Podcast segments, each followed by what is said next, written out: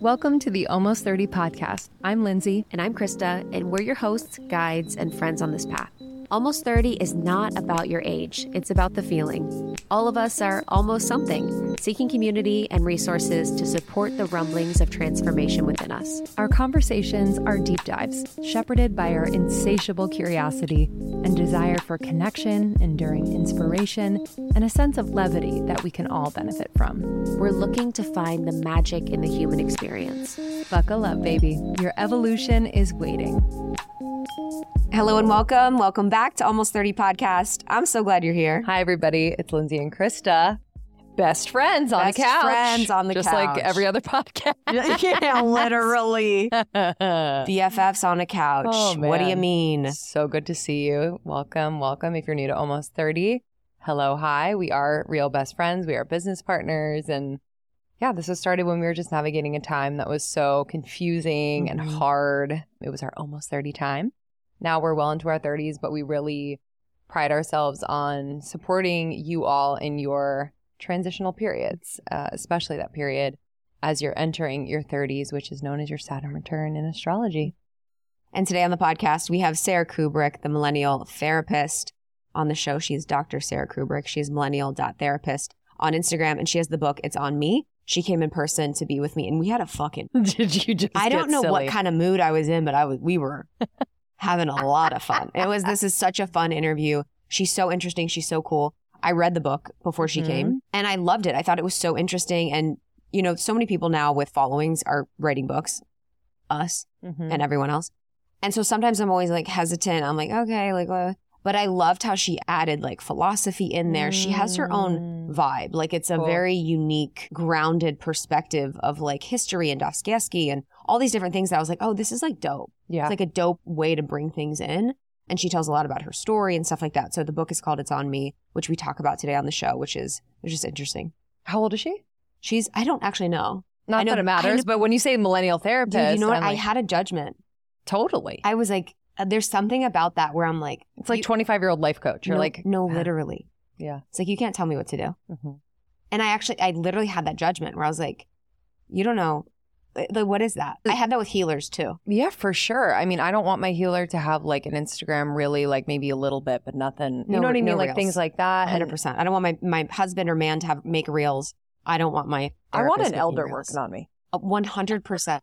But you know what's funny is it, this is why I have this judgment is because I was, so I was recently speaking at this event. I was talking to someone there and I was saying how I feel judged when I go to things because people, yep. I was at this thing that was very granola, very like, older crowd, whatever, and I feel judged. Like I'm like, I feel like I'm look so whatever, young, inexperienced, da da da da. da young, inexperienced, like blonde, sure, boobs, like bimbo. whatever, bimbo, idiot, loser, fake, trash, whatever. And I just, I feel so I feel bad about myself. Sure. So then I'm obviously looking at other people. I'm like, oh, you know, yes, blah blah blah. I'm yes. not doing this a lot, but I'm noticing when I'm feeling like I don't look the part. Mm-hmm. I think, but it's funny because if I was in a state of like being at like a certain event that's like a different demographic, I'd be like, oh, I feel like I look the part. Yeah. So I feel confident in this. But because I'm in such different spaces all the time of like a marketing event or like, you know, VidCon or whatever, like Wanderlust, you're just like, I feel like,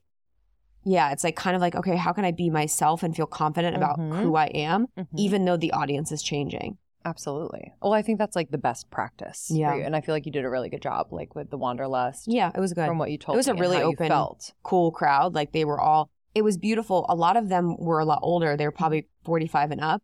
And so it was interesting because most of them were like, I wish I found this work mm-hmm. earlier. And I wish I could be doing this work earlier. And so that was really powerful to see. But it was funny. This is the thing. This is my thought around that. So a lot of the older people in that generation are like, I wish I found the work earlier. And theirs is what I perceive, a true desire for healing because they've been in pain most of their lives. They've been really unhappy most of their lives.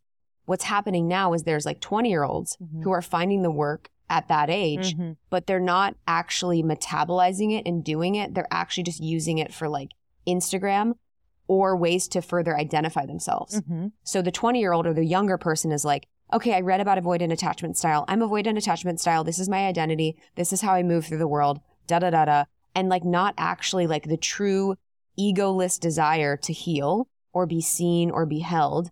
And it was really beautiful because I could feel that with all of them, that like that yearning to love themselves and that yearning to like feel peace in their mind yeah. and body. And I just don't think that the younger, the younger gen is... Spirituality is the new cigarettes, guys. It's the new cigs. I don't feel like they're using it no, always I, for I the agree. right reason. I completely agree. And, you know, to think about even like our parents, like when my mom finds a little something yes, that... she's in like, therapy. Yeah, oh yeah. She's in therapy. She does Reiki. That's like, amazing. So when she finds things like that, it's almost like this childlike innocence with which she approaches it and like experiences it. She's yeah. like, wow, I really felt, you know, whether it's like the, a difference or yes. like I felt more like relaxed in my body or whatever it was.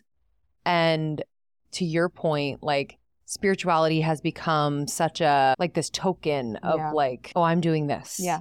I'm doing more of this. And it, like you said about the identity thing. And I don't know, it makes me, it's just a little frustrating, I think, when like you come into this space and I feel like we have really good intentions whenever we explore those things and or provide them as a resource for people. And it just kind of loses its yeah, one hundred percent power a little bit, one hundred percent right? But I think those are really good reminders, those moments where like people are truly there with just the intention to feel better, to mm-hmm. to heal that part of them without the ego. one hundred percent. Yeah, I've had to be with the part of me that believes that I have to be a narcissist to be successful, mm. like all week, like going... doing all these things, being in these spaces. It's like you see people that are so, I meet and are around people that are so successful that are like narcissists. Yeah. And I'm like, oh, fuck, like that's what I have to do. You know, because that's that little girl in me that was around narcissists, yeah. with narcissists, has been in relationship with narcissists. That's like, okay, this is, they have the power mm. because they have the power over me because I'm giving them the power. But like, that's what I have to do to be successful, or that's what I have to do to be seen, or whatever it is. But I have to remember that like I have... I perceive that I have, you know, who knows, but I believe I have the true intention of now in this moment being in service. And I do, I was telling this to my New York boyfriend this week. I was like, you know, before when we started, I did this for us. Like I did it for me, the podcast, like anything that we're doing, I did for me. And I never said that I did it for anyone else. Like mm-hmm. I've always said that it was for me and to heal and understand and grow. And now I feel like I'm finally on the other side of now I know why I'm here to serve. And I knew I was in service before by being myself and by doing what we did. But now I'm like, oh, I feel like I have overflow. And I feel like I can finally like give yeah. in a way that feels really nice rather than like, yeah, it just feels really nice. Yeah.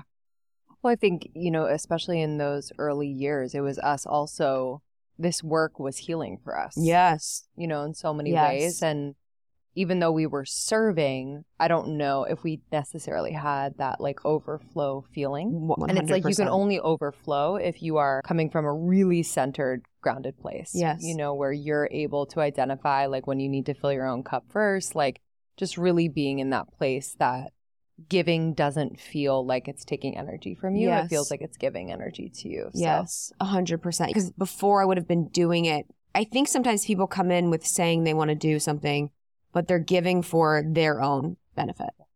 You know, it's like, I want to help people. It's like, because you want to be seen by more people. You know what I mean? It's mm-hmm. kind of that. So it's always checking in. But for today and our conversation with Sara, it was just, yeah, it was just a pleasure. It's really self-responsibility. It's really being able to do your own work. It's about accepting hard truths. It's about discovering yourself and really using that to change your life and to be something. I love the part of self-discovery, of understanding who you are, because I feel like so many people struggle with that. Mm. I think that's one of the reasons why we're here, is to understand who we are. But you can get It's On Me. It's available now wherever books are sold. And I think you're really, really going to like it. Again, it's Sara Kuburic. You can find her on Instagram at millennial dot therapist. And if anyone's thinking about starting therapy, it's, I think, an investment that both of us have made for years now that we will never, ever regret yeah. and probably continue in some capacity for a very long time. I feel like therapy has been just, we were talking last night at this friendship event about how like your friends can't be everything for you. Yeah. And I think therapy has really provided this container where like, I'm not going to dump everything on my friends expecting them to give me the answers, support me in every which way. I think we do that in some capacity, but like therapy has really been a place where I can both dump, but also be given very, very tangible things to reflect on and kind of pull the thread on that I think only a therapist can support you yeah. with. yeah, therapy is huge. So this is your this is your sign. Enjoy this episode. Thank you for being a part of our community. Subscribe to Almost thirty. Subscribe to Morning Microdose, our daily dose of Almost thirty, inspiration, insight, laughter. It is so powerful. I hear so much about Morning Microdose all the time. almost thirty dot com for all of our partner information, information about the show. You can find me on Instagram at It's Krista. It's I T S K R I S T A. And I'm at Lindsay Simcik, S I M C I K. We love you guys. Enjoy. Bye. I am juggling quite a bit lately. I have a new baby, um, six months in, and uh, we are finishing our book and running a business and a marriage and a house. And um, it's just a lot, but everything is all good and just my dream, but it's a lot. But I have found that if my health routine is on point, then everything runs smoothly. And one huge piece of that routine is my supplementation. And Symbiotica has just always been a constant in my routine. Uh, if you haven't heard of Symbiotica, they're a health and wellness company that does everything with intention. I mean that from the bottom of my heart. Like, I know them. Sherveen has been on the podcast many times. I just have seen how passionate, how incredibly intelligent, how dedicated he is to creating products um, that are clean, plant-based, uh, without toxic or harmful chemicals, which we need more of that in the world. Um, so let me just run you through what I'm taking. Um, I take the vitamin D three K two. It's the liposomal form. I just squirt twelve little pumps in my mouth every single morning.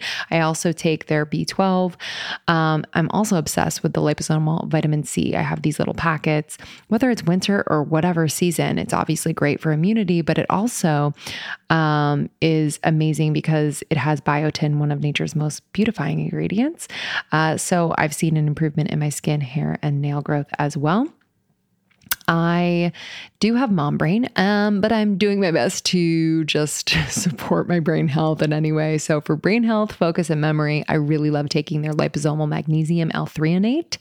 Um, it's an innovative form of magnesium that is able to cross the blood-brain barrier. It supports brain health, mood, immune system function, and overall well-being. It's incredible and tastes amazing. It's like this yummy vanilla cream flavor. That's the thing with uh, Symbiotica products. They taste unbelievable. So it really makes taking all of these supplements so easy, so yummy. And I actually look forward to it. So if you want to give Symbiotica a try, there is no better time. Right now is the time. Symbiotica dot com, C Y M B I O T I K A. Use our code almost thirty, twenty percent off site-wide. So major. And then when you bundle and subscribe, which I highly recommend because you never want to run out of anything, uh, you're going to get an extra discount. So just do it up. Symbiotica dot com and use the code almost thirty for twenty percent off site-wide. This episode is brought to you by BetterHelp. Oh. Therapy, y'all. I don't know. I just, I don't know what I did before therapy, to be completely honest with you. I think I was kind of a mess, but you know, found it when I was meant to, but I have been going to therapy for about six years now, which is so crazy. So crazy, but it has changed my life and I will continue to invest in therapy for as long as I can. I feel like it has totally, totally made my relationships better. Made my career better. I am a better mom. I am a better wife. I'm a better friend. I'm a better daughter and sister. Y'all, it's just the gift that keeps on giving. So if you're thinking of starting therapy, give BetterHelp a try. It is entirely online, designed to be convenient, flexible, and suited to your schedule. All you have to do, this is it. Just fill out a brief questionnaire to get matched with a licensed therapist and switch therapists anytime for no additional charge. If you get matched and you're like, eh, not quite a fit, they make it easy and it's free to change. But I've had a lot of friends try BetterHelp and love it. So I really, really encourage you to start therapy. It's been the best decision I've ever made for myself. Find more balance with BetterHelp. Visit betterhelp dot com slash almost thirty today to get ten percent off your first month. That's betterhelp dot com slash almost thirty. Okay, what is that feeling? I think the feeling of me being over being me, being, being with me. I think there's the part of me that's so used to being focused on others. Actually, that's probably a lot of it. Spending my life being focused on others. So the feeling of when I focus on myself feels wrong or uncomfortable. I think there's that. Mm. And then I do feel like there's this idea or there's this like belief that in my world, in my space of what I do, being in wellness, spirituality, whatever, living in Los Angeles, being a white woman, and just like kind of cruising around, doing whatever you want, like a privilege where you're like, oh. And there's kind of the thought where I'm like, I know I have an impact on the world and what I do. I'm so grateful that I can bring on amazing people like you. We can help people. But then there's kind of the thought in my mind where I'm like, am I really doing? I'm like, am I, I'm not boots on the ground. Mm-hmm. Like I'm not working in a hospital. I'm not. And so there's that story that I have where I'm like, does this really matter? And yes. I think it's because I enjoy it and love it. There's the thought that it doesn't matter because of that. Do you know what I mean?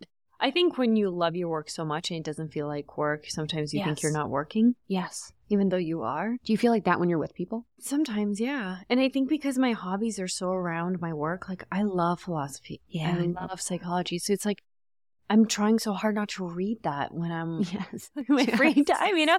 And I had to You're be like, like, give me the Twilight series. Yeah, yeah. I had to be like, this is not your personality. Like, yeah. you cannot. Yes, yes. And I think it's like when it's so aligned with who you are, it makes you good at your job. Yeah. But I also think the lines are so blurred. Yes. So for people listening, you know, I think a lot of them are trying to find that thing that makes them feel like they're doing something with purpose or makes them feel like they're here for a reason. Mm. What do you say to people that have that belief or that desire? Like, how do you think people should think about that feeling or approach their life if they're feeling like their life doesn't have a lot of meaning in this moment? Yeah, that's a great question. I think that's such a painful space to be in, and we don't talk about it enough. And I think when you wake up one day and you go, yeah, that's really scary, because I think when you don't have meaning, you have meaninglessness, and that's like a void. Yeah. And I think to myself, I believe, I guess, as an existentialist, that you create your. I think there's a lot of people out there that believe you find it, and that's okay. It's mm-hmm. just kind of a different understanding of the situation. I don't think it's something that is predestined. I don't think it's something that has been given to you, and then you have the job of finding it and then accepting it and then living it. I think you have the job and the task of creating it. Mm-hmm. And I think what is meaningful to you now might not be meaningful to you in ten years. I think so many of us think of meaning as like the end goal and something that will forever stay the same. Kind of like our sense of self. We mm-hmm. think like you figure out who you are and then you die that version. Mm-hmm. And I don't. And I think the two are really closely connected in terms of like, as you change, so will your meaning, because your meaning will reflect who you are. And so if right now you're really struggling to find your meaning, a good place to look is like, do you know who you are in this? And if you don't, maybe that's one of the reasons why you're really struggling.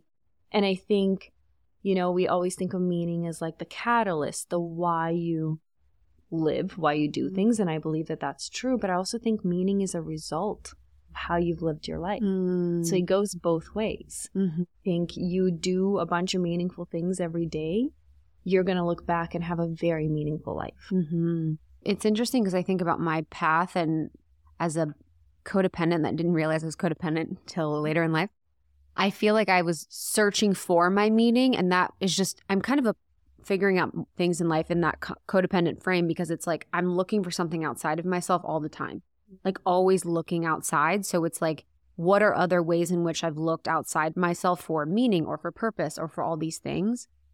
And it is and was that journey for me where I felt like I wanted my life to have purpose. I wanted to have meaning. I wanted to have impact. I wanted to do something that mattered, but I didn't know what that was. And I didn't really know how to how to figure that out. And I see oftentimes in our community, which is mostly women, a lot of the women want to make an impact and want to do something with their lives of meaning that feels meaningful to them. But what I see in them, and most likely what I did myself, was like, them wanting to feel like they're having impact and meaning by doing something that impacts other people, which is really beautiful, but then it becomes externally focused mm-hmm. and not like what feels really good for me. Mm. And they'll be like, oh, I want to empower women, or I want to help people do this. So what do you, how do you think about that kind of thing? Because it's obviously really beautiful and altruistic for people to have the desire to help people and impact people, but oftentimes it can be for the wrong reasons. Yeah, absolutely. I find it fascinating because whenever I ask people what gives them meaning, it's often service. Yeah. Right? Like, and I, I think that's that's fascinating. It's when they feel like they're creating impacting other individuals. And I'm not surprised by that. We're social creatures. But I think what you, how you choose to impact should be in alignment with who you are rather than what you think the community expects and wants. I think we all have a really unique way to contribute because we're all very different. And what we're seeing is that we're all trying to contribute the same way. Because for some reason, we're like, this is a good way to contribute. And this is a good way to live your life. And this is the wrong way to live your life. And I think we've limited each other in the way that we express, create, impact by having the right and the wrongs. And I think a lot of women are trying their absolute best. I just don't know if a lot of us have learned to go like, who am I? What meaning aligns with me? Mm-hmm. And how can I live my most authentic self through this meaningful act? Mm-hmm. Because then all of a sudden we're like, it's meaningful only for others. It's like, no, no, for it to be meaningful, it also has to remain meaningful for you. Yes. I think that's the biggest thing is like, what I realized in finding Almost thirty or finding what we do is it's like, I actually only did this for me. Mm-hmm. I only did this. You know, like obviously I had Lindsay, who's my best friend and co-host. What we were doing was only for me. Our connection obviously was so meaningful, but it's like I didn't do it because I thought people were going to listen or anything else. And it taught me so much about the process of finding purpose should be something that you do for you so it's sustainable. And so that, it, you know what I mean? I love that. Yeah, yesterday I was doing an event and someone asked like, what's your relationship with Instagram or a platform? And I said, I came... Give me tips on my brand. Give me tips on my brand. No, and I was like, you know, I realized maybe like a year or two ago that if I stopped enjoying it, I would stop. Not because I think it's valuable and I think it's it advocates for mental health and I think it impacts people in a positive yeah. way. But I have to stop doing it if it does nothing for me. If it stops being meaningful for me, even if it's something that other people derive meaning from, I can no longer do it without compromising myself. And so that sounded very selfish potentially, but I was like, no, like it has to be a two-way street. It has to be meaningful for me. And when I think about social media, it's like when I write content now, it's like I enjoy the content. If I don't enjoy the content, I'm going to stop writing. Mm-hmm. And so I think it's just really being aggressively protective yes. of my meaning. Otherwise, I just don't, I think purely... being alive without existing is so sad. Mm. And I refuse to, to live that way. Mm. I think so many of us are observing life and performing life. We're not living. And we're so disconnected from ourselves and from each other as a consequence and from our meaning. And I just, you know, the concept of self-loss is something that I've been kind of exploring and something that I lived through. And that was the most horrifying time of my life. And that was an existential threat. Physically, I was fine, but I felt like I was dying. I felt like I was drowning. And that, to me, is how I see a lot of people live and how we've normalized our society to function. Mm-hmm. How old were you during that time?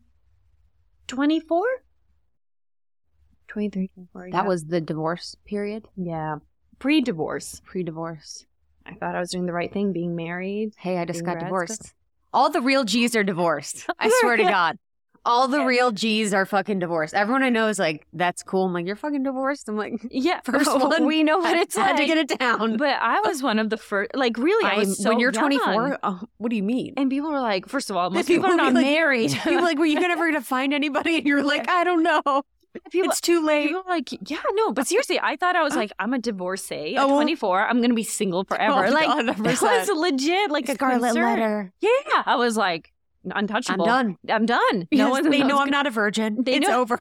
Yeah, and everyone's gonna be like, "There's so much baggage." Like, I gen- genuinely was like, "I think I might die alone." But the fact that totally. I was still willing to do that, yes, speaks volumes.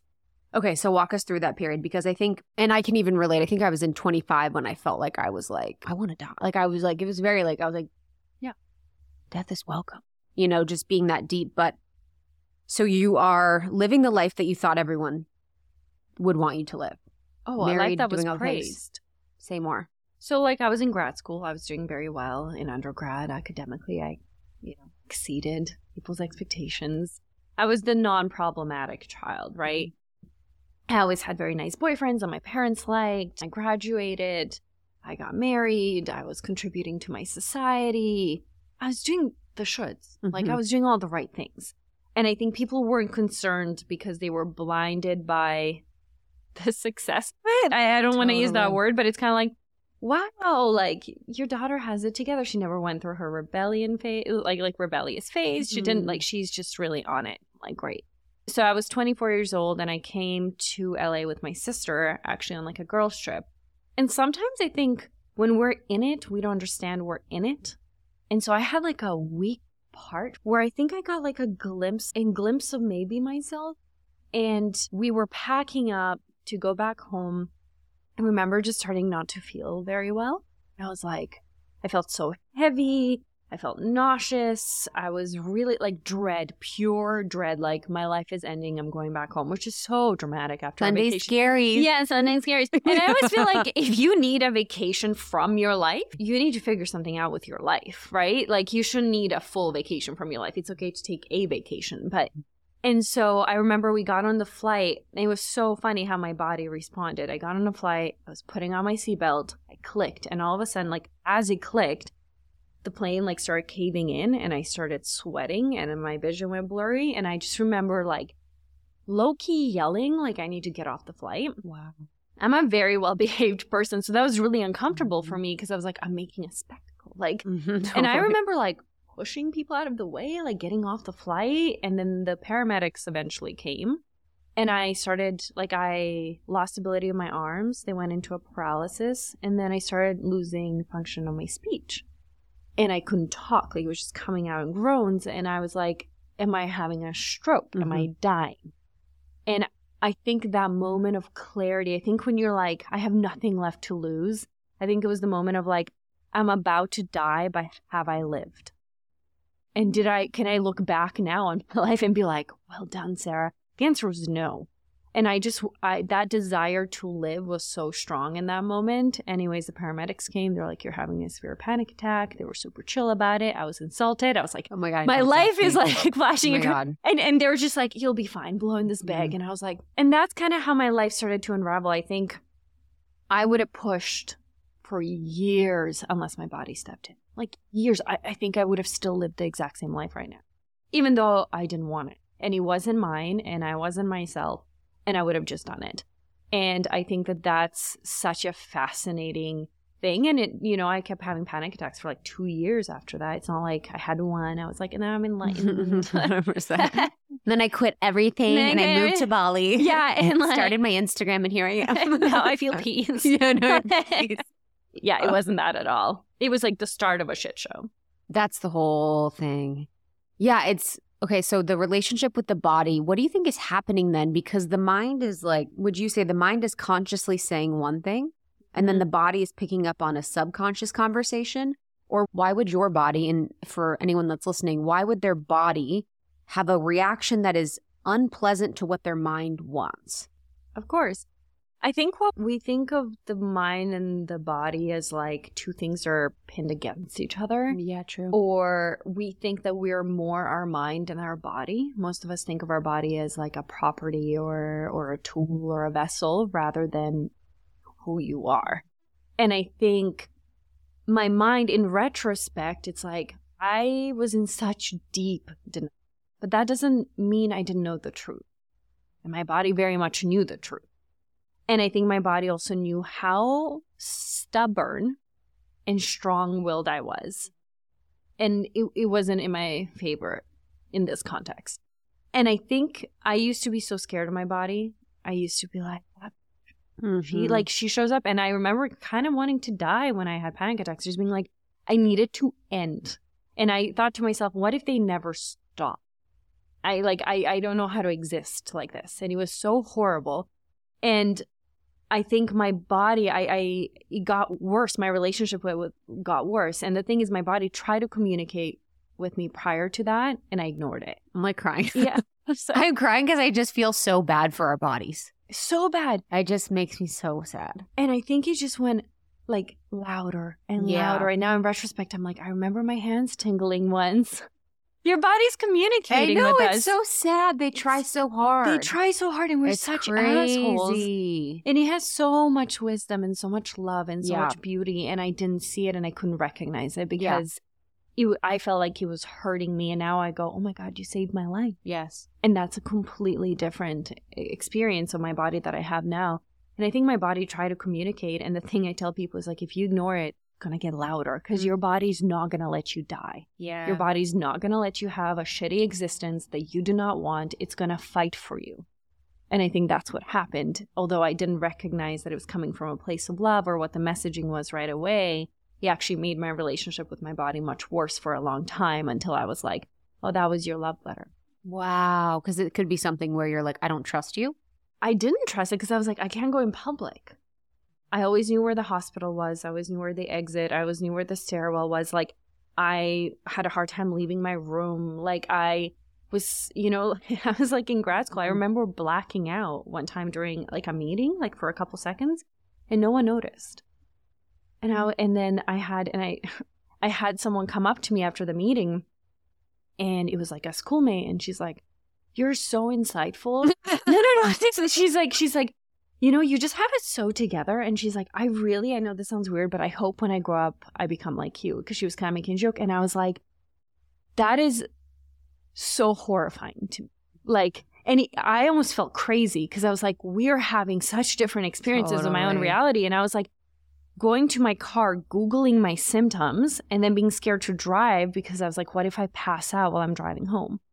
And their takeaway was like, Sara contributed to this discussion in a very intelligent and eloquent way. And I was like, I'm so dissociated. Mm-hmm. I am so not even here.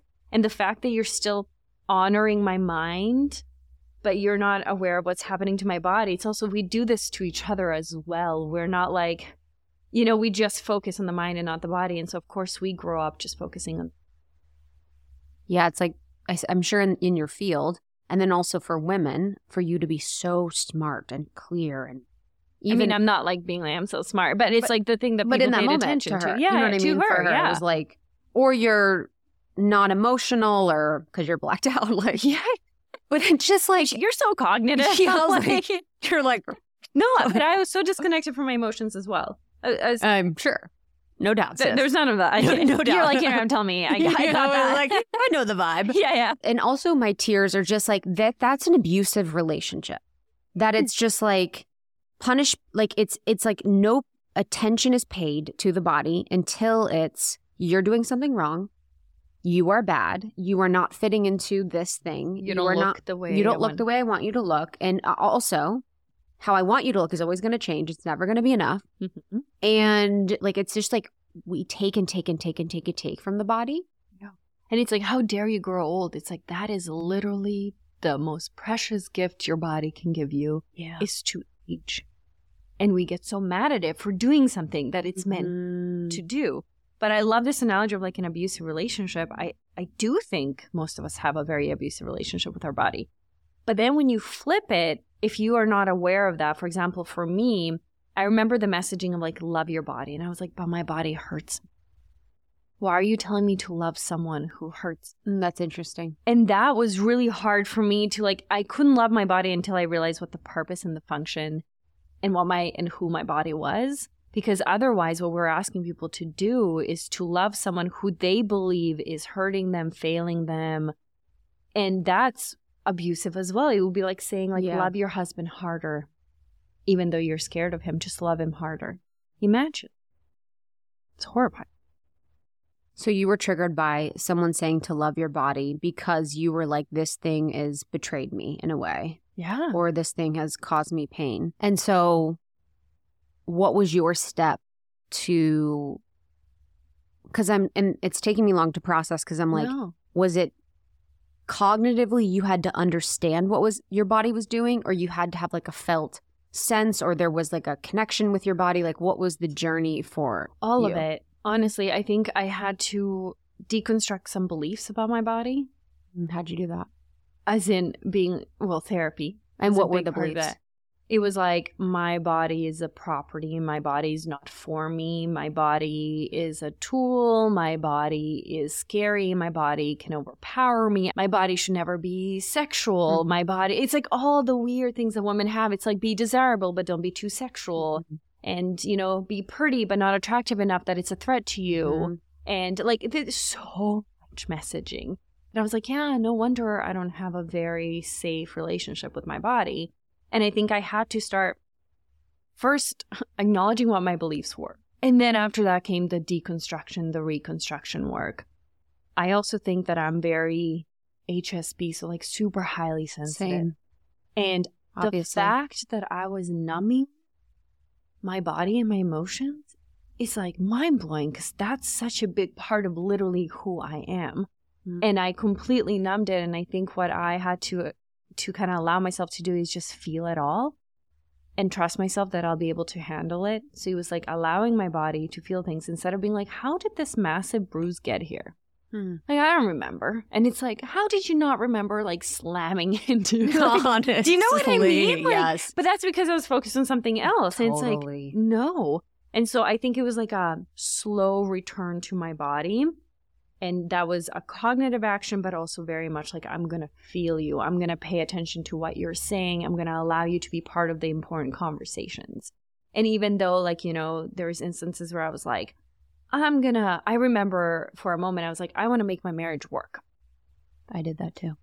And my body would freak out every time I was in the same. And it was like, okay, so let's talk. I, I had to stop ignoring it. I was like, what do you want to say to me?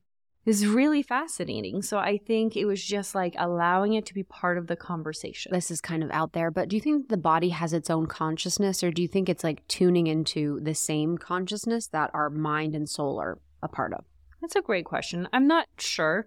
I think that our body, what we forget is, has experienced every single thing you experienced. I know, it's our best friend, for real. For real, but it was also there. Like, how do you I think know. you experienced this without your Dude, body? Like. You, your body was literally there, and mm-hmm. your body, as we know, keeps the score. Yes. And, yes. and things, a quote are, that I always say, just me only, the body keeps the score. Exactly. and it's and it's like, it's stored. Everything you do is stored in your body. And so for me, I don't think they have to be two separate entities. I think they're probably one. I just think that we forget that connection. Mm-hmm. I know so many women of our community struggle with body, and I'm them, I am you, you I'm, are me.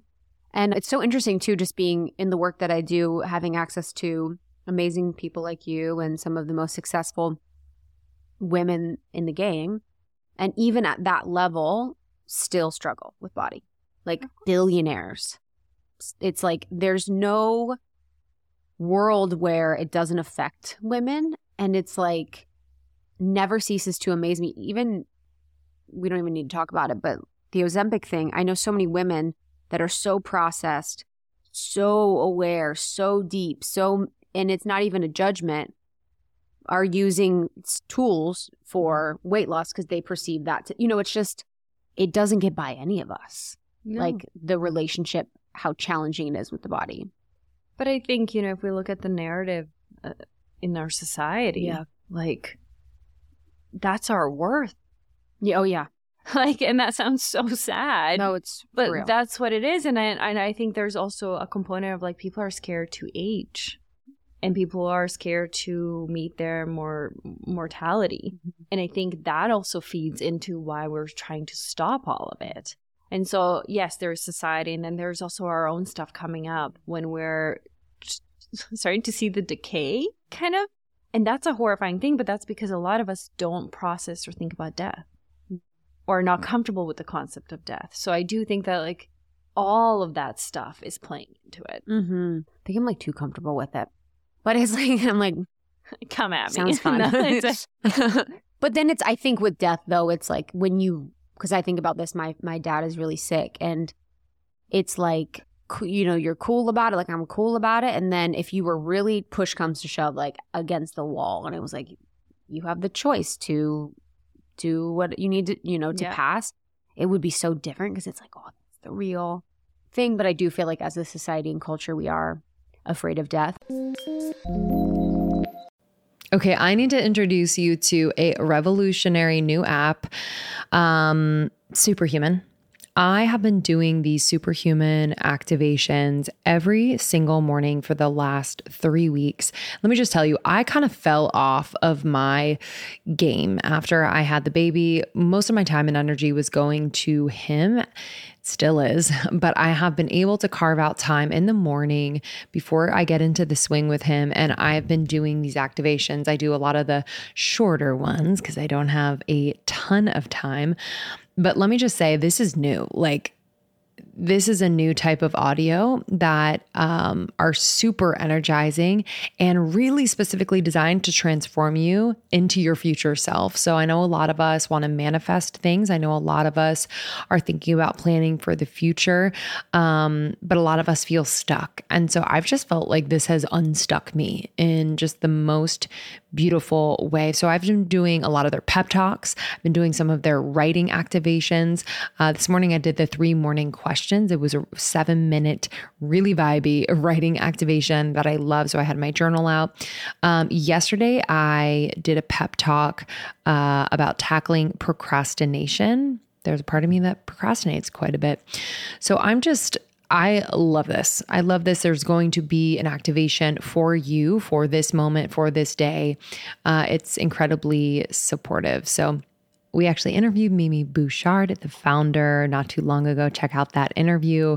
Uh, and we have a sample of one of the activations on our feed. So you can check that out as well. It's way easier to implement into your routine and far more effective than any other audio app out there. I've just noticed that I'm doing it much more consistently. So please don't miss out on this crazy deal. They rarely do discounts.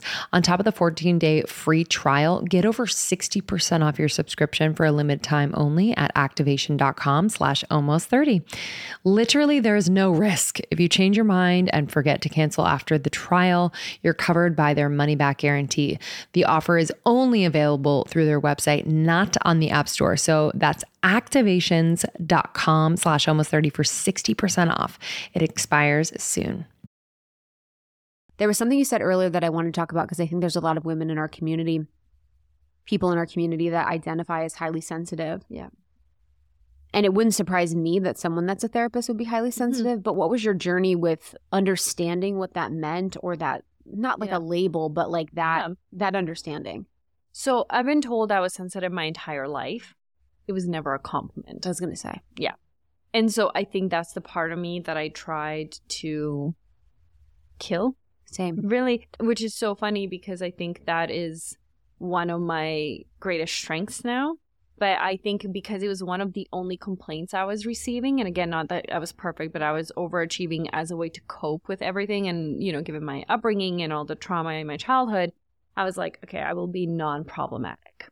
And if this is the one part you don't like, gone. Mm-hmm. Like, I'm, I, me I, too. Like, you know, it's mm-hmm. like, I'm going to try, I'm going to try my best to get rid of it. And I think when this floodgates opened, it all poured out at once. And I think I was like drowning in all the emotion and all the sensory stuff. And I remember my therapist being like, you're going to have a really hard time living through life until you find beauty in all your suffering. And I was like, yeah, one hundred percent. I was like, man, that's what I'm saying. Yeah, it must be nice. You've never been dumped. You've bitch. never been dumped. Yeah. You never go on a bad date, okay? Honestly, I don't even fit in my double zeros anymore. Yeah, bitch. anymore. Like, I mean, and so, yeah, like, but, and then I remember just being like, okay, I don't want to hear this right now. It feels insensitive, but it wasn't. And I think it was like changing my relationship to my discomfort mm-hmm. and allowing, I think it was that, like, I'm going to let it wash over me. I've tried everything else. Nothing else has worked. Nothing else has had the results I want. I'm just going to let it overwhelm me. And he did for like years. Until then, I started to be like, okay, emotions are messengers. Okay, how do I choose to respond to them? Okay, how am I better off with them? So changing that narrative when it comes to my emotions as well. That was really important. It was, you know, the work I had to do with my body kind of was mirrored with the work I had to do with my emotions. And then I realized like, okay, I am like intuitive. Okay, I like I... my sensitivity is really benefiting my work. My sensitivity is benefiting the people around me. And I think there has to be an ownership. And like, it's on me, that title, that's because I so deeply believe in responsibility and ownership. And it was like, I had to go, I am proud of the fact I'm sensitive, even if you hate it. And it was almost like an act of rebellion. Like, I've never had a rebellious phase. And I feel like that was my act of rebellion. Of like, you don't like it? Too bad. And I think just taking that ownership felt so delicious. Well, it makes so much sense if that was the thing that your parents didn't like about you, so you decided to squash your rebellion would then be like. Yeah, I mean, it's the lamest rebellion. I, I was like, bitch, you've not had a real rebel phase. I was like, unless you've been arrested. And I'm like, and now I feel my emotions. Totally. You're like, look at me crying. crying.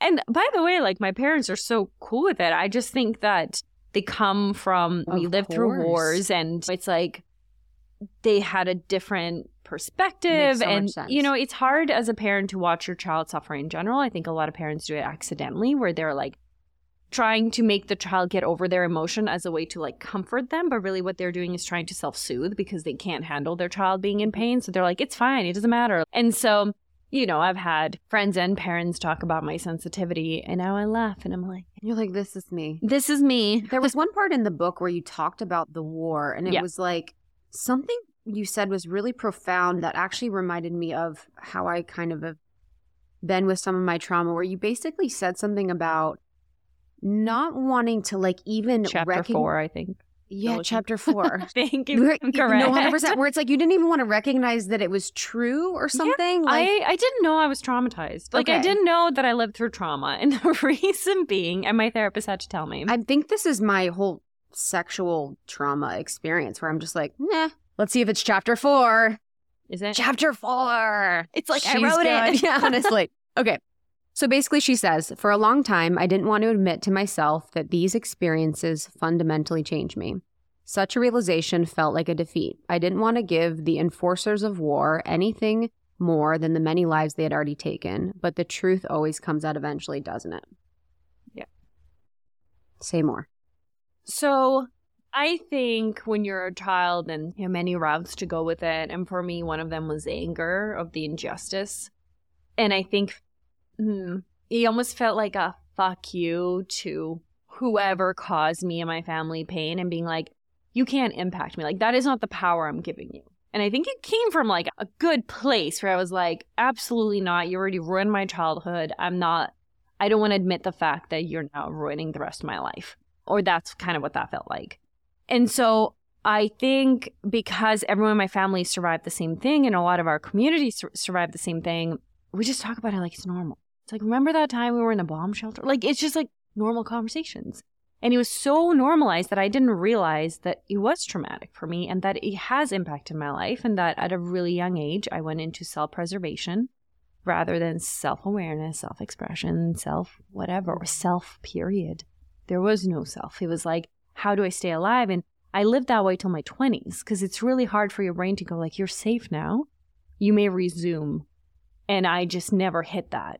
And so I lived into self-preservation for a really long time, and part of it was because I didn't realize I was doing it. And I think I give that like analogy of like an elephant, which is so terrible. I know, I don't even want to. Yeah, we don't have to talk about that. I, but I literally saw the word elephant. I was like, not this fucking shit again. Yeah, because it's, it's so like sad. The abuse thing with the body. Yeah, where you're just like, any any time any book or any YouTube is like, so we did a rat experiment. I'm like, fast forward, fast forward, fast forward. No, it's so sad. I can't handle it. It's so sad. And I, but, you know, I also had to take responsibility for the fact that, like, sometimes things happen to us that we can't control. Mm-hmm.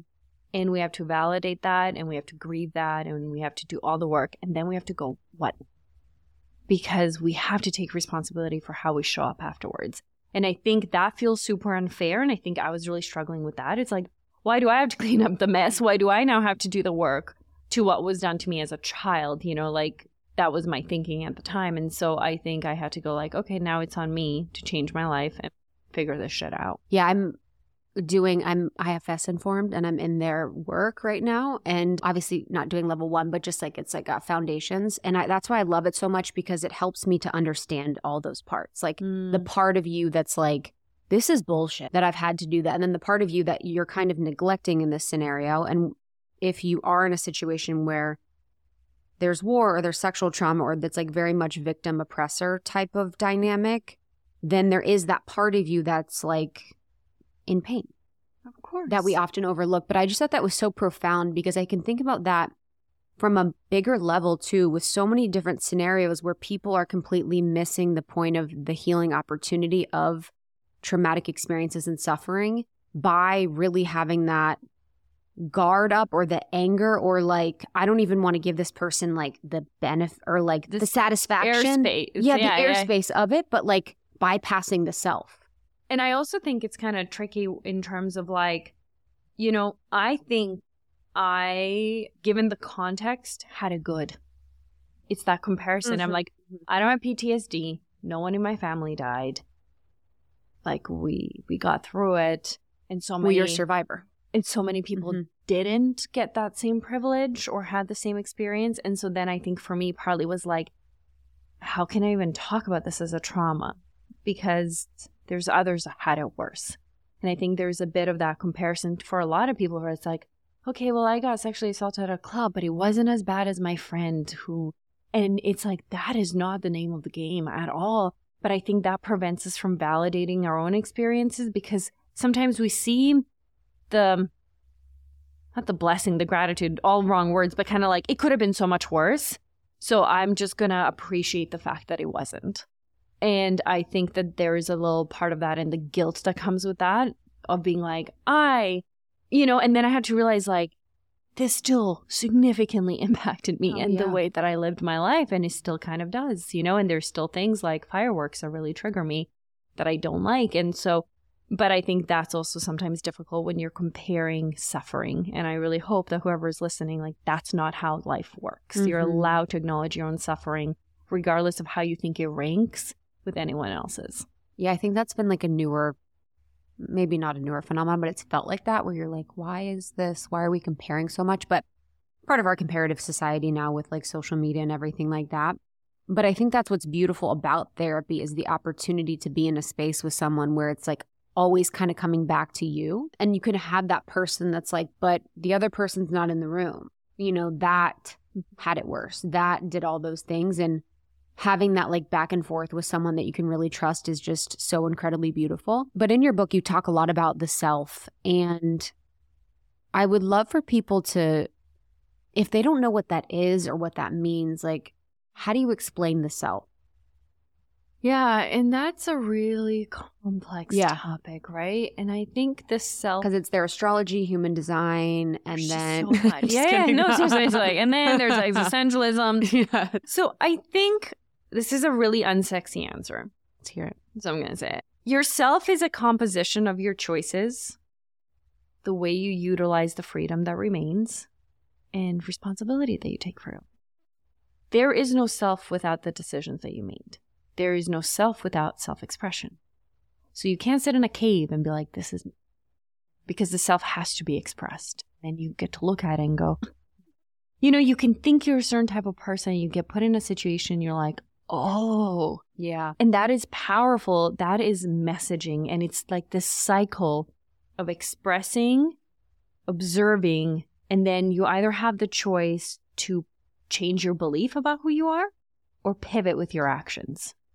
And I believe it's a constant evolution. And I think that Heidegger talks about this, but any interaction you have, and not in these words, because he was Heidegger, but any interactions you have, they shape and mold you. You're now different than when before we started our conversation. I am. Because you, you know, like you you had more water. Yes. You're now... I was thirty minutes older. Yes. Like you... I was dumber. You... Less happy. Less happy. And it's like, Sarah changed your life. Yeah. That should be the media clip. Sarah blew me away. Yeah. thirty minutes changed my life. Like... Yeah. But what he's saying is like literally every moment you have is shaping you. Mm-hmm. And most of us just don't realize it. And I think that's where we have to take responsibility of like how we spend our time, the little decisions we make. And I think so many of us passively, or what we think is passively, give up on our sense of self, or we compromise continually without realizing that we're compromising on our sense of self. And I don't think there's a neutral self. When you make a decision, you're either building an authentic sense of self or an inauthentic sense of self. There's no like, this was just this. And I think that's a really powerful reframe. And so I think the self is whatever you want it to be.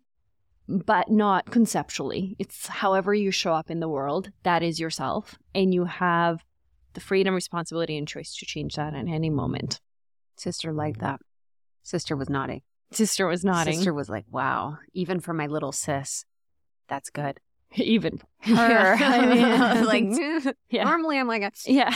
So I'm obsessed with this. So if we were to have someone, as an example, just to get tactical, if we were to have someone walk through their day, let's walk through like an example person's day yeah. of the decisions that an example person would make in how each of those would lead to their more authentic self and their less authentic self. Or self-loss eventually. Self-loss, yes. Which they are different. When I think of lack of authenticity, I think of like you're swimming underwater and you're like, it's deep and dark in here, but you know where the surface is and you're like at any moment, I'll swim back and I'll to get a breath of air to authenticity. And I'll go, because life happens in authenticity. And so you're like, I'll hold my breath, but I know how to emerge back and how to maintain my life. Self-loss is when you're so deep and it's like a riptide and you're getting tossed and you're like, I don't know which direction to swim in. I have no idea where my next breath is going to come from. And that's why it's so threatening.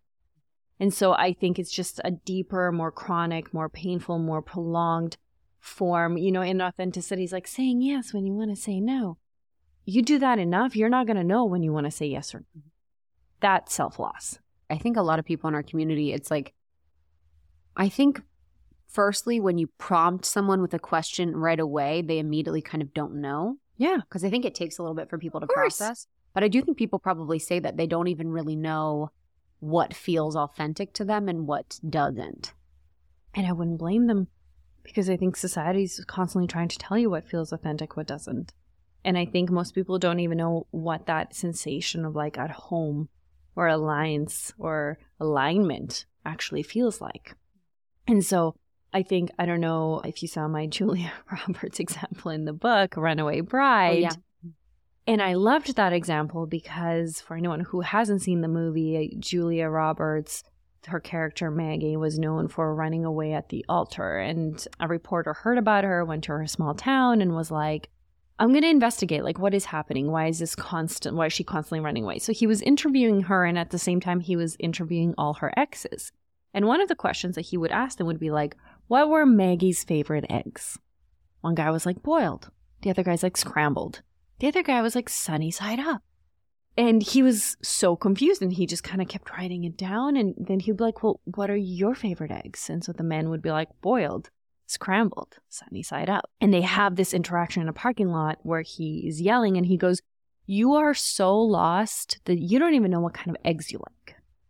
She's like, that's just called changing my mind. And he goes, no, that's called not having a mind of your own.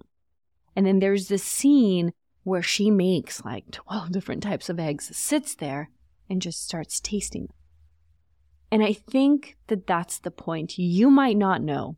You're going to have to do trial and error to figure out, to taste, to go, this feels good. This feels right. This is who I envision myself to be.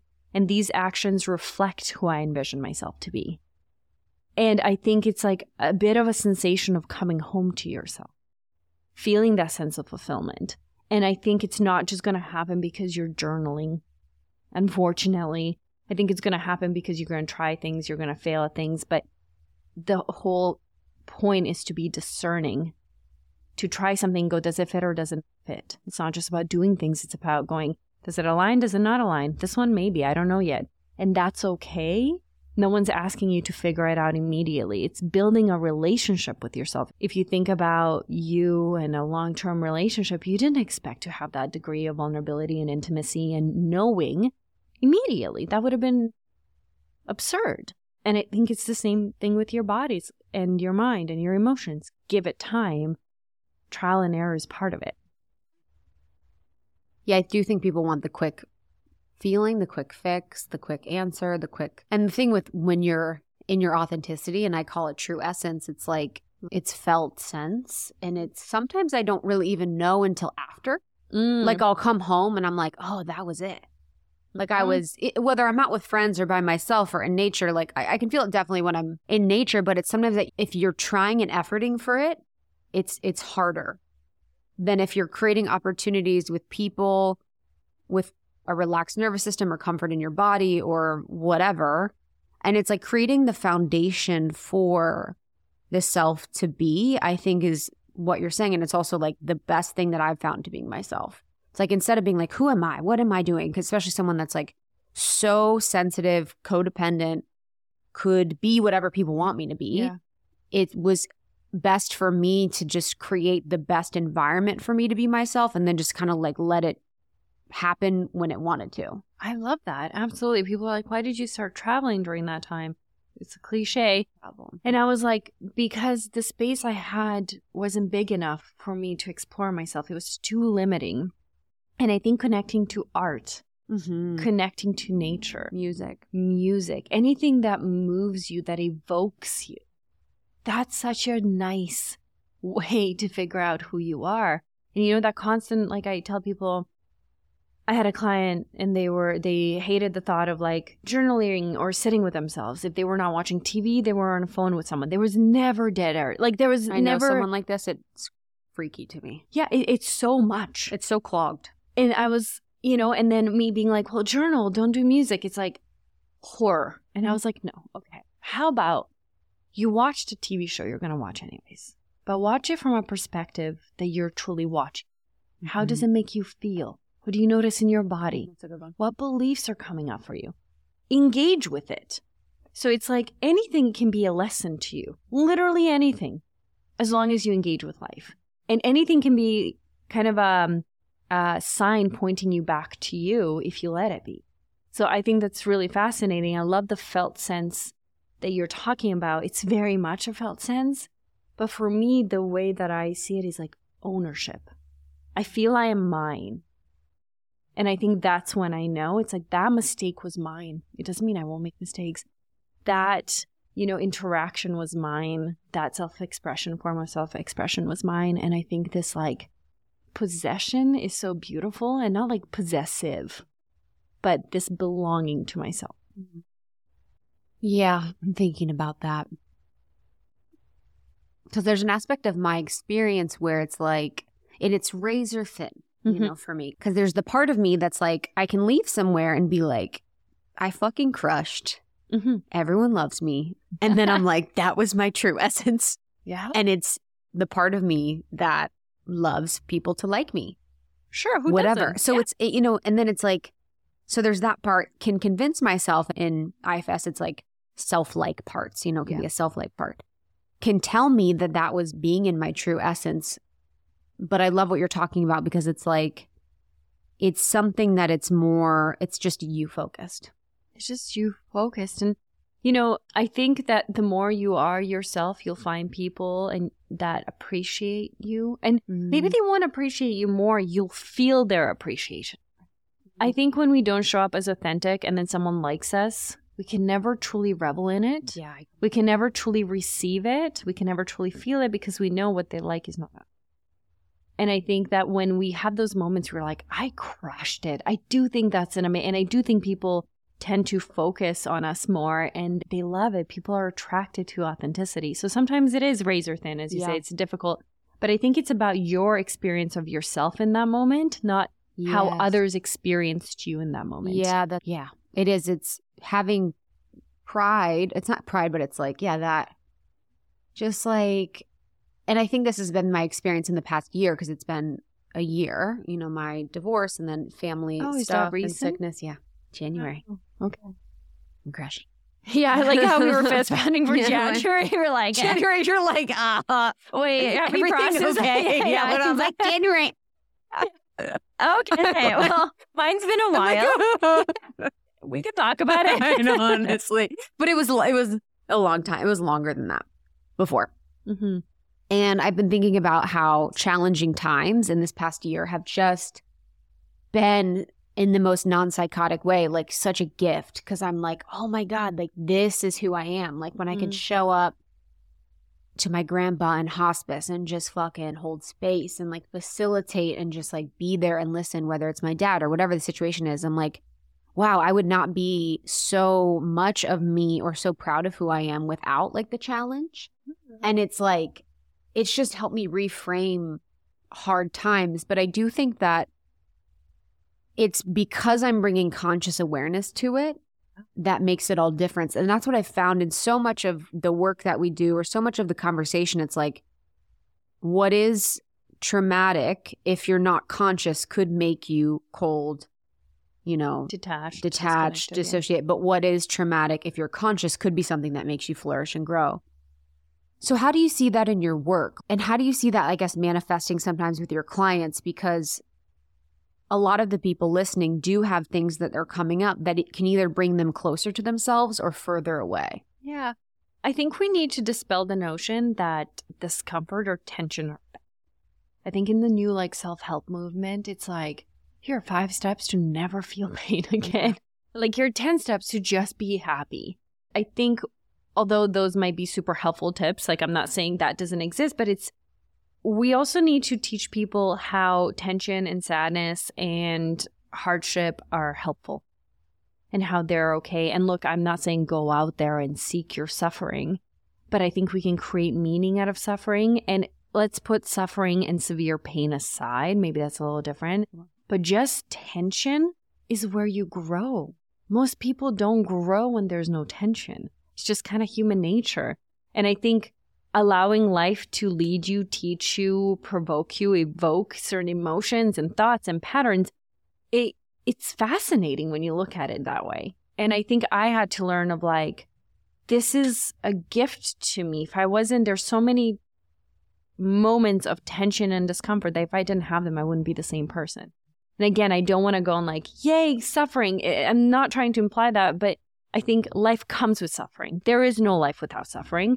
And you get to choose how you use it. And sometimes if it's super severe, I'm not being like, find a find yeah, your honestly. gratitude. Like, not at fucking all. Like, that is not what I'm talking about. But I think overall, as as humans, we need to be more comfortable with the reality we live in, which is life is imperfect. It's hard. And you have to find ways to cope with it or thrive in it. I love the word provoke. I love that, like... And I love thinking about it, too. It's like a plant, you know. It's mm. the tension of a seed in the soil is what makes it crack and grow. And, like, it's the whole process of growth in nature is through tension and is through contrast and is through elements that come together to cause change. And to go back to something you said a little bit earlier that I think I'm hopeful will be really helpful for people and is something that I've had to really learn and process is – really recognizing and realizing that it's all about the little decisions that you're making, and especially when we're talking to the audience or to me about being yourself, being your most authentic self, it's about the micro decisions. Can you say more about your experience in witnessing that in your clients? And then what are some examples for people of micro decision moments that will help them become more of themselves? Yeah. I think we often think that there is, you know, you're going to make two huge decisions that shape your life. And maybe you are going to make two huge decisions. But I think what we're we're not talking about is how little decisions shape your life. And I think with my work with my clients, they'll ask me questions like, do you think I should do this or that? And I said, well, both options are fine. That's really not the point. There's no wrong decision per se. But which decision will make you go, I showed up as my best self today? It's like, maybe you approach that coworker or you don't. Maybe you have that conversation with your boyfriend or you don't. And maybe neither are inherently bad or good. But I think making those decisions of like, how can I be proud of myself? How can I go, I showed up to my best ability. I showed up in a way that I can look at myself in a mirror and go, I recognize you and I respect you. And so when we think about decision making, it's, I think I always try to connect it with my clients to their sense of identity. And I don't know if that's always explicit. I don't always go, hey, but it's just getting them to focus on like the right decisions, the authentic decision. And I think in life, we're so like, there is the right and the wrong way and that perfect decision and that perfect timing. And I don't necessarily believe in that. I think the best decision you can make is the one that aligns with you. I'm not talking here about like hurting people, like, you know, with me. Yes. I'm not like, so you think people should murder yeah, people? Yeah, that aligns. No, oh God, no. So I just, I mean, I'm pretty sure everyone here gets that that's yes. not what I'm saying. But so I think in my work, I try to sometimes explicitly, sometimes implicitly make that connection, like your decisions mold your identity. It's about showing up how you want it. some examples of micro moments instead of big decisions? Like, would you even say that we could get as small as what you're going to have for breakfast? one hundred percent. So let's say that you are, caffeine makes you jittery, nervous, or anxious. And I know people who suffer from anxiety and will have two cups of coffee, sometimes on an empty stomach. Now, you chose to show up this way. You chose to have your cup of coffee, and now you're anxious. And now when you interact with people, you're interacting from an anxious space. That's huge impact. I don't know if you'll be able to look back, and then you'll go and look back and be like, I'm an anxious person, right? And it's like, you suffer from anxiety and you made a choice that heightened your anxiety. And that sucked for you, probably sucked for the people around you as well, depending on like what the interactions were. And so I think sometimes it is as small as that, because now you're anxious all day and you go home and you go, I regret that conversation. I didn't do as much as I wanted to. I whatever. And you go, I didn't show up as my best self. And I don't blame you. You were anxious. I know what that's like. Being anxious is really scary and overwhelming. But sometimes it's those micro decisions that are like, you didn't have to lean into that part of it. And so I think sometimes it is, is like, how do you take care of your body? We know there's a gut-mind connection. Are you eating things that do not work well for you, that cloud the way that you think, that make it difficult for you to, to concentrate? And so I think it can get really, really specific. I completely agree. It's like, did you put on a podcast the second you woke up and brushing your teeth, or did you spend time alone, right? Like, I hope you're listening to Almost thirty. I, I hope you're not doing it as a way to avoid yourself. Totally. Yeah, that's, it's like the conscious awareness though too, because I feel like when you're not conscious, you're just like, podcast, T V, thing. You know, you're not like, whoa, this is how this is making me feel. This is how, this is what's going on. And I think that was my experience too, like even at the beginning of my journey where, yeah, I would just be like, drinking and then partying and then be like, I have such bad anxiety, what's going on? And not making connections and not making, yeah, just really feeling like I was a victim to things and not seeing how like I was contributing to the chemistry of whatever was happening in my life. And I think it's beautiful that in the space that I'm in and the space that you're in, that people have more self-inquiry, where they can see like, okay, coffee's making me anxious. Maybe I shouldn't do that, you know. Do you feel like people then, if they were to be, say we take the coffee example, someone that's like, okay, coffee makes me anxious, would they have to have enough self-worth to not self-sabotage? Or do you see people also just being like, yeah, it makes me anxious, but, and still doing things? Yeah. I mean, I think sometimes you're like, but it tastes, yeah. Or I have a positive association with it. My ritual. Yeah, and it's my ritual. And again, I, I understand how hard it is, but I think at the same time, you have to come to a place where you uh, care enough about yourself that you will prioritize your well-being. And no one can, you know, and we have rituals. I mean, I was I was talking about this the other day where it's like, you'll go on TikTok and you're like, this is a ritual. I'll wake up, I'll meditate for five minutes, I'll journal, I'll have matcha. And by the way, nothing wrong with that. That's awesome. That's awesome for someone who needed those things. Mm-hmm. And it's like, I think, you know, it's like the example I give sometimes is like, it's like taking Advil for an infection, or like, I mean, that's a terrible example, but like, no, like, forget it. You know, it's like taking the wrong medicine for what you're experiencing. Yeah. And so I think self-care is the same way. It's like listening to a podcast is fantastic. Journaling is fantastic. Matcha might be better for you than coffee, but it's like, you actually have to be self-aware enough to know what you need so that you can do it. Mm-hmm. It's not one size fits all, and it's not one routine that's going to last forever for you, and that's going to be great. Because people are always like, what's your routine? I'm like, you'd be horrified if you heard my routine, because it's not what you think it is. And I think... you're like, it's heavy metal. Yeah, it's heavy metal uh, first thing in the morning. Yeah, a shot. And then, yes. But like, I, and I think we've almost romanticized this thing, and people now do it just because they think they should do it. And totally. Again, it's the should. And it's like, how have we destroyed self-care? And it's someone else's.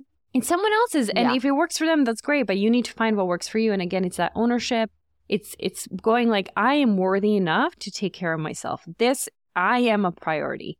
And I think unless you come to that space, you're going to be more, more willing to self-sabotage. You're going to be more willing to enjoy the immediate gratification, like the smell of coffee, the taste of coffee, because you're not going to really care mm-hmm. what happens for the rest of your day.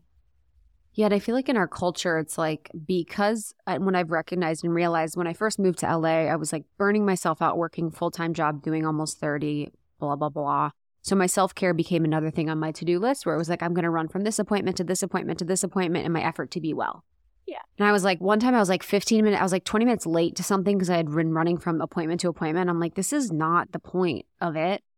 And so I've realized that in deeper self-love and reverence that I need less self-care because I'm yeah. with myself more. You know, even in the car on the way here, I was like, okay, we're just going to be, what's up? You know, you, you need less of the, this is the time in my calendar where I'm setting aside for self-care because it's like I'm running to the finish line and I have to slide into home. And like, this is like the last ditch care that I need for myself mm-hmm. because I've pushed myself to the limit. Yeah. You know, and I think we've sort of with self-care, it's now become just like lists of things to do and just become more and more and more instead of like the point of it. Stressful. And I yeah. always say like if your self-care goes from being a blueprint to a cage, you're doing it wrong. Like if it becomes limiting and so over-structured that you're not getting your needs met. And is that a graphic? To... Pardon? Is that a graphic on Instagram? No. fifty thousand likes today. Today. People are going to be like, yeah, it's a cage. Coming soon. Honestly. Check, Check out my, my page. page. Literally.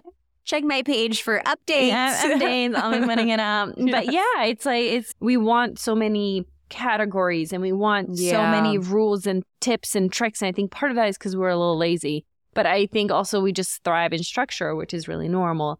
I think we need to realize that life just does not function that way. Your sense of self is fluid. Meaning is fluid. And tying in like your needs are fluid and they change and what you need. I think the greatest skill is self-awareness and consciousness of what you're experiencing and what you want to be experiencing in the next moment. Mm-hmm. Yeah, I love the point of fluidity because it is really one of the things that can get you furthest in life as mm. far as satisfaction, as far as in your relationships, in like your career, even sometimes. Career, oh, one hundred percent. Don't be rigid about what you mm-hmm. think you want. I'm writing the career chapter and I'm reading about something called Book Coming Soon. Book Coming Soon. Yeah. Check out our Instagram now. Yeah. I'm reading about something called, instead of saying it's a career path, a career portfolio. Have you heard about that concept? Ooh, someone was just talking to me about it. Tell them that it's yours. Yeah, it's actually someone else's idea. It's this man. I forget what his name okay, is. Okay, so then it. Let's chill. I know, literally. I need to figure out like a catchier name. You know what I mean? Yeah. So I can like take it and be like career artist's work exhibit. I mean, it rolls right off the tongue. Rolls right off the tongue. But it is something where it's like not seeing it as much of as, as a linear path because yeah. path is like start here, end here, walk this way. Yeah. But it's like all of these different elements that make my career portfolio. And when you have that fluidity and flexibility, you can have more of that like freedom of just seeing life as this like mythic journey that we all get to go on where we don't really know what's going to happen at How any beautiful. moment. I know. I know some people don't have comfort in that, but I remember someone asking me, if you knew exactly what would happen from now till the day you died, would you want to know? And I said, absolutely no. not. It takes out the discovery, the wonder of it all. And I Like, I, I think it's just so freaking exciting how yes. much power we have. Yes. And also just the fact that life is a little absurd. It's bizarre. It's bizarre. Literally all year I've been like, oh, my God. Like, I just have been like, whoa. Because there's with my there's my dad's stuff and then there's family stuff going on. That's like stuff I never thought I would have to deal with. That's kind of stereotypical. Mm. And I'm like, this is part of my experience? Yeah. Like, I'm just like. Oh, like even my parents got divorced. I was like, this is part of my experience? I didn't ever expect it. I was like, whoa. And just, yeah, it's just, it always fascinates me. I'm like, whoa, I'm going to have this in my resume of my life oh, that's as like part of, you know what I mean? I'm just like, whoa. But I just see it now as like something that helps me connect to more people. Mm. You know, I'm like, oh, I'm so, you know, not to be so annoying and be like, I'm so grateful. Because yeah. in moments I'm very much not, but it's just, there's a power in it. And even with my dad being sick, like close to death, I've touched the grief of it and I've gotten in the room of the grief of it. And I'm like, oh my God. Like I, I can now not understand, but fathom that grief. And I'm like, whoa, that is a cellular body experience of part of your cellular existence leaving the earth that you're no, it's just, it's fucking crazy. This is, I just, I was like, whoa, I can't believe I'm going to have that experience too. You know, we'll all have the death we're of our parents. Have a, yeah. It's crazy. I think when we can't understand something, we're so scared of it. Yeah. But I think it's okay not to understand something. Yeah. And it's okay to go, this is what this something means to. Mm-hmm. And again, it's just like disengaging or not attaching to one narrative of something or one understanding of something, be that death or divorce or, or who you are. And I think what you're, I mean, your capacity to do that, to look at grief in the mm-hmm. face and go, I'm going to meet you really soon, is like, gives me chills. Because mm-hmm. I don't think a lot of people could handle that. It's crazy. It's crazy. And the textures of grief, just to say on that, my spiritual practice. Thank God for my connection to God and my soul, and just like, yeah, the deeper understanding of what I perceive life to be has just helped me in so many ways. But I wanted to ask, you know, for anyone that's going to get the book and going to be really excited about it, what can we be excited about? How can they get excited about seeing and taking responsibility for yeah. themselves in their life? Great question. I think because life is absurd, life can be what you want it to. I think responsibility is the power of possibility. And I think, you know, we all live within limitations. We all have so many limitations of, you know, things you can't change, like your height and things that have already happened to you. But I think this is supposed to be an empowering title, not a pointy, blamey title. It's saying you can play with your own existence. You can own your own existence. And it's on you. And how great. Imagine if it was on someone else and you had no say. And so I think this is saying you have all the say in the world. And I hope that that inspires people. Round two, we'll do free will. Free will. Is oh, my true? God. Coming soon. Do we have free will? Yeah. And I, honestly, it was so funny because I read the book all weekend. And then literally, like last night, I was like, that's a mirror. That's a mirror. I'm so... Is that... Do people notice right away? No. And no one knew, like, from the pictures. And then people are like, oh, my God. And I was like, isn't that clever? It's like, very... I kind of like Batman. But, like, I did love you, that. Did you... I think my publisher... Sug- I think, okay. you know, honestly, I don't remember. I was fl- floating the idea of a mirror. And I'm not sure if they suggested it to me or I to them. But I did have a conversation about the mirror. It's really cool. Literally really cool. I remember being like, can we make it bigger? Just because I really wanted people to be able to see at least an outline of totally. Themselves. Yeah, it's like you don't want too much. Not too much. Not too much clarity. Just like a like, little. Like filtered. Yeah. Yeah. You're like. This is your filtered self. Literally, you look and it's like yeah. the bold glamour filter yeah, yeah, yeah. on TikTok. You're like, like what? I love, love that. This yeah, I love this for me. But yeah, it is a mirror. It's kind of a cheeky. It's so, it's so good. It's so Thank good. You. I read it all weekend. It was amazing. I was telling you before, um, it's so different, not than what I thought because I didn't think anything about it, but it just, it has its own essence of not being self-helpy and Thank being you. Very much your essence and being very much, yeah, I love the philosophy integration. I know our audience loves philo- I think they do. I like philosophy, so I'm like, they like it. Yes.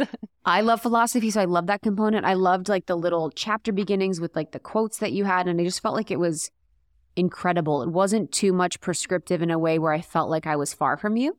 Oh, good. Um, yeah, it was incredible. This is such a huge compliment. I mean, like I... You compliment me now. You're amazing. This is one of my favorite podcasts I have ever been on. Like, anyone else? Do you know how this yeah. works? No, but I, I honestly think you gave me one of the greatest compliments, and I'm not joking, because you're like, I felt your essence, and I I don't know if there's a greater compliment. The only person that said that to me was my sister, where she, she closed the book. I remember we were in a coffee oh. shop, and she went, I just saw you. Oh, and I was like, oh. That makes me emotional. Yeah, me too. That's so sweet. Sissy, we no. love you. And I, I think part of that is like, yes, I wanted knowledge to be there and stuff, but this was my love letter mm-hmm. to all who feel lost. And I mean that in my dedication. Mm-hmm. And so when you said like, you feel me or see mm-hmm. me, mm-hmm. to me, that's like, I'm so proud of that. And it makes me really excited. And that just means you're so smart and so yes, aware and it, so pretty. And yes. you're like, I can see it. Yes, and you're so, magnetic. It's again, crazy. Best podcast ever. Yeah, like just, if I could redo the dedication, yeah, it would be to it you. It would be to you. Imagine. It's an addendum. Yes. You're like, thank you for seeing me. Yeah, thank you for seeing me. In acknowledgements, next print, I'll be like, yeah, it's honestly, it's on me and Krista. And Krista, yeah. I love it. Yeah. It's fucking amazing. I'm so proud of you. And I just, thank you. Real thank G's you. On the back. People got to see some nice things. And yeah. I was really honored. I was genuinely honored. Isn't it, what a great feeling too, where people you admire are like, oh, I'm going to show up for you. Blows my mind. It's crazy. Blows my mind. And I just had a event with Diego last night. Like, it's just like. So sweet. Just the nicest human. Angel. Are you listening? Diego, we love you. Diego, we love you. We had him on last story. We had him on in literally like a year we were in. twenty seventeen, and we had him on again a few years ago, and he's like, can you believe we've grown up together? I was like, I'm obsessed with this. I am like, we've met twice and I'm, I'm obsessed with this. It's just, just Angel. Yeah. When you meet people in our space that are like, so it's the best feeling, because it doesn't always have to be that way, but yeah. Okay, guys, it's on me, baby. Out now. Love you guys. Bye. Thank you. Thank you so much, Sara. Again, that was Sara Kuburic. The book is It's On Me, and she's millennial dot therapist on Instagram. Almost thirty Podcast on Instagram. We share clips, we share memes, we share quotes. It's such a great place to be. On TikTok as well. We're growing on TikTok. And you can find more about Almost thirty, almost thirty dot com. Morning Microdose is our second show. Make sure to subscribe to that. We love y'all. We'll see you on the next episode. Until then, make sure you share this episode with a friend if you loved it. We'll see you soon. See you soon. Bye. Bye.